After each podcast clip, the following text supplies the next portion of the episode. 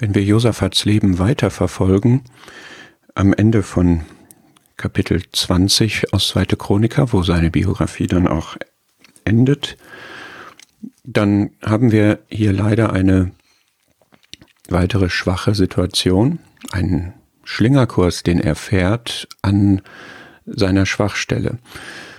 Wir können das eine Schwachstelle nennen. Es geht wieder um ein Bündnis, was er eingeht. Schwachstelle in zweifacher Hinsicht. Das ist eigentlich die einzige Schwäche, die wir bei ihm überhaupt finden in seinem Leben, dass er an dieser Stelle Fehler begeht.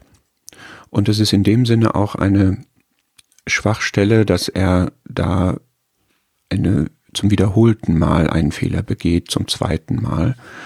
Und auch daraus kann man viel lernen, deswegen möchte ich daraus eine eigene Episode machen aus diesen wenigen Versen. Wir haben erst einmal in 2. Chroniker 20 in dem, den letzten beiden Abschnitten, letzten drei Abschnitten ein Fazit seines, seiner Regierungszeit. Er hat 25 Jahre regiert, und es wird ihm bescheinigt, und da möchte ich nochmal zu ermuntern, dass man wirklich mal diese Parallelen, diesen Parallelen nachgeht zwischen Asas Leben, seines Vaters Leben und seinem eigenen. Er ist nicht davon abgewichen, er tat, was recht war in den Augen des Herrn. Es gibt ein, ein Nur, die Höhen wichen nicht, was eigentlich durchweg immer ein Merkmal durch alle Regierungszeiten im Wesentlichen ähm, des Volkes war, dass man das nicht beseitigen konnte, mit einer Ausnahme. Das Volk hatte auch selber sein Herz nicht auf den Gott ihrer Väter gerichtet. Sehr traurig, aber das konnte Josaphat bei all seiner eigenen Herzensausrichtung und Treue und auch wirklich diesem Maximum an Einbeziehung des Volkes, was er gezeigt hat, hatte er doch keinen Zugriff auf das Herz des Volkes. Und dann lesen wir hier dass er danach sich mit Ahasja, dem nächsten König von Israel, verband und dieser handelte gottlos. Wie gesagt, das ist jetzt hier eine Schwachstelle, die er hat. Und er versagt hier wieder, er handelt falsch. Es geht um äh, den Bau von Handelsschiffen, die nach Tarsis fahren sollen. Und es ist auch hier wieder, also zum einen ist es schade, er hatte die einschneidende Lektion seines Lebens hatte er an dieser Stelle ja gelernt, ähm, damals in dem Bündnis mit Ahab, verbunden mit der Weissagung, die er danach bekommen hat, dass es falsch war, sich mit dem zu verbinden, der Gott hasst. Und hier ist jetzt wieder ein gottloser König von Israel und auch hier geht er dann leider wieder ein Bündnis ein. Auch hier reagiert Gott aber mit einer Weissagung. Eliezer, der Sohn Dodavas, ist das, und er weissagt gegen Josaphat. Das ist ein kleines Echo zu Kapitel 18, wo gegen Ahab geweissagt worden war und wo in Kapitel 19 dann ähm, Josaphat diese Weissagung, dass der Zorn Gottes auf ihm war, wegen dieses Bündnisses bekommt. Ja, es, es gibt es also, dass wenn man auf einem falschen Weg ist, dass dann Gott gegen einen spricht und sagt, weil du dich mit Ahasja verbunden hast, hat der Herr dein Werk zerstört, die Schiffe wurden zertrümmert.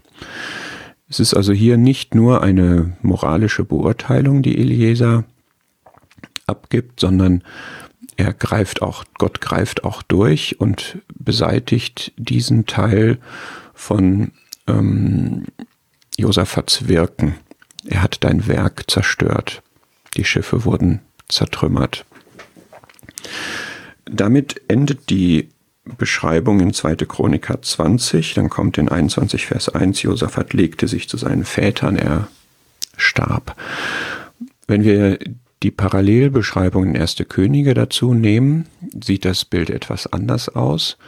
Hier würde man jetzt sagen, es ist schade, am Ende seines Lebens gibt es jetzt diesen negativen Schlusspunkt. Es scheint aber, wenn wir 1. Könige 22 dazu nehmen, ähm, noch etwas anders, wobei wir nicht ganz genau wissen, wie jetzt die chronologischen Zusammenhänge sind, aber mir scheint es folgendermaßen, also zum einen wird in 1. Könige 22 noch ein weiterer Pluspunkt seiner Regierung dargestellt, die ihn in dem Sinne in seiner Konsequenz und seiner, seiner heiligenden, seinem heiligenden Wirken noch etwas über Asa sogar seinen Vater stellt. Da waren noch Geweihte, also ja, äh, götzendienerische Prostituierte, die in den Tagen seines Vaters Asa übrig geblieben waren. Auch die hatte er aus dem Land weggeschafft. Und dann kommt dort auch diese Episode mit den Tarsis-Schiffen. Die Schiffe wurden bei Etzion Geber zertrümmert.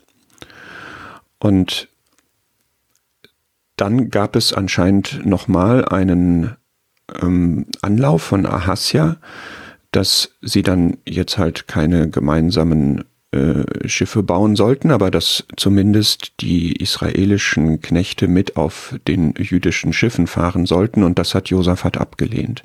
Das heißt, man hat hier den Eindruck, dass an dieser neuerlichen Erprobung, an der Ahab zunä äh, Josaphat zunächst versagt hatte, so dass die Schiffe dann zerstört wurden, dass er dem nochmaligen Ansinnen von Ahasja dann tatsächlich äh, widerstanden hat. Also ist meine Schlussfolgerung, er hat in diesem Schlingerkurs dann doch letzten Endes einen Lernerfolg nochmal davon getragen. Und für uns ist das wichtig.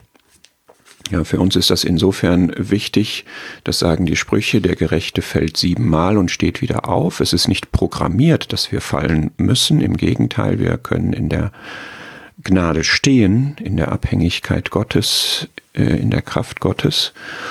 Aber es geschieht, Jakobus sagt das auch, wir alle straucheln oft.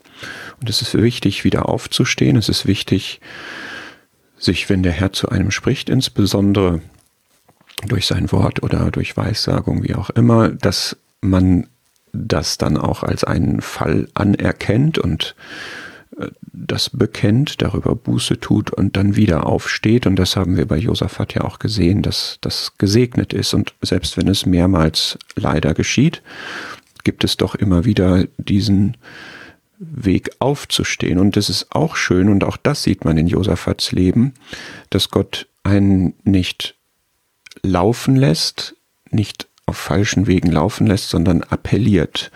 Und das ist etwas, was in Jesaja 30 gesagt wird, ist, wenn ich abweiche, dann gibt es diese Aussage von Gott, diese Wegweisung, dies ist der Weg, wandelt darauf.